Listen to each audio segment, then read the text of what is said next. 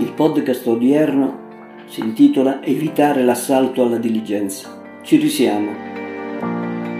Malgrado gli appelli del capo dello Stato alla compattezza ed alla responsabilità, malgrado una situazione economica in via di miglioramento ma con punti oscuri all'orizzonte, malgrado i segnali, soprattutto nello scenario internazionale, che il Covid possa rialzare la testa, continuano le schermaglie di carattere politico ed il comportamento incredibile dei Novax. Tutto ciò crea incertezze e tensioni, costringendo quotidianamente il governo a prese di posizione, chiarimenti, mediazione, rassicurazione, apertura di tavoli, tavolini e strapuntini con spreco di tempo ed energia. Mentre non ci sorprende più purtroppo l'atteggiamento dei contestatori della scienza, intendo quei Novax, quel movimento limitato e composto da dubbiosi ed esagitati che si ravvedono solo quando finiscono all'ospedale e seguono le isterie di qualche presunto leader alla ricerca di visibilità per una collocazione politica, non avendo presuntivamente alcun background professionale. In definitiva tutti abbiamo famiglia. Altresì delude l'azione dei partiti e dei politici che si inseguono con rivendicazione e ripetizione, spesso senza una chiara e coerente finalità, ma solo per apparire, gareggiando tra di loro nelle istanze poste come fanno i bambini a chi fa il getto più lungo. Purtroppo non è più il tempo di giocare, che tradotto significa che non è più il tempo di essere velleitari, egoisti ed irresponsabili, pensando al proprio tornaconto. In questa realtà confusa ed in ebollizione, nel corso delle scorse settimane si sono succeduti incontri di studi, assemblee e convegni che hanno quantomeno consentito di mettere in fila, in maniera ordinata, posizioni, pensieri e proposte da tenere da conto.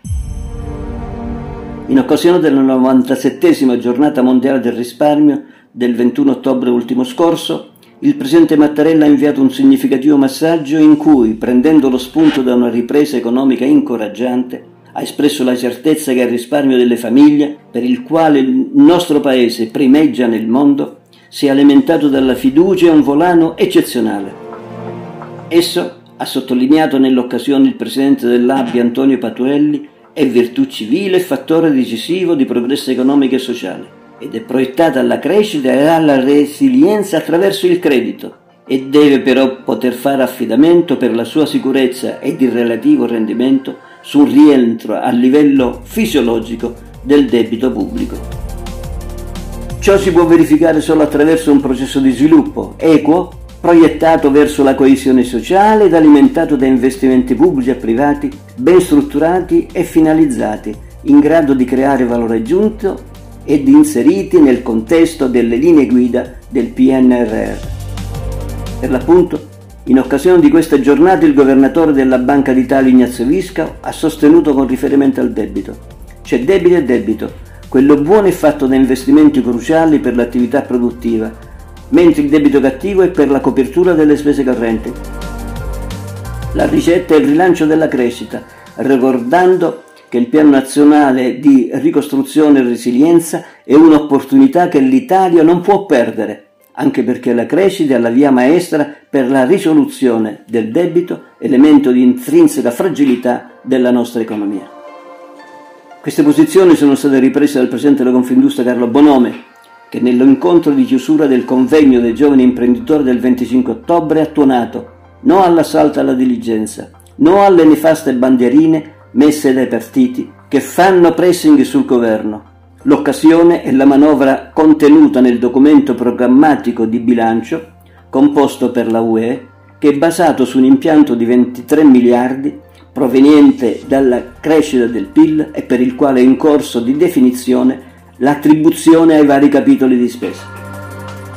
La priorità sta nella necessità di una manovra che si concentri tutta su come essere un moltiplicatore del PIL.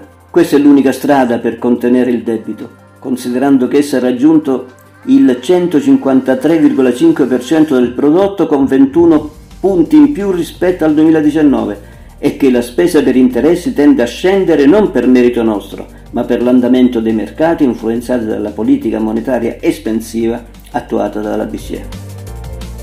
Se questa spinta dovesse modificarsi sotto i colpi dell'inflazione, sarà veramente difficile tornare ad un avanzo primario, cioè un debito al netto degli interessi, che come sostenuto dal ministro Daniele Franco, la vera clausola di garanzia per il graduale percorso del rientro del debito. L'Italia, secondo alcuni osservatori stranieri, forse troppo generosi ed influenzati dalla presenza di Draghi alla guida del governo e toccati dal successo della nostra campagna vaccinale, potrebbe entrare, loro dicono, in un decennio d'oro, con una crescita economica sostenuta e duratura. Ciò sarà possibile se si riuscirà ad utilizzare bene gli enormi fondi, sopra i 200 miliardi che si riceveranno nei prossimi 5 anni, provenienti dal Recovery Fund europeo. Impegniamoci tutti affinché questa prospettiva, che gli altri ci accreditano, si possa realizzare, tutto nell'interesse nostro e delle future generazioni. Questi temi saranno ripresi in occasione della 53esima giornata del credito che si svolgerà a Roma il prossimo 4 novembre verso l'Abi. Si dibatterà il tema risorse finanziarie e professionali per la migliore gestione dei processi di innovazione e dei modelli di business. Sono certo, da presenza dell'associazione organizzatrice della giornata, che valide indicazioni ed autorevoli esortazioni scaturiranno da quella sede come fattivo contributo al dibattito in corso.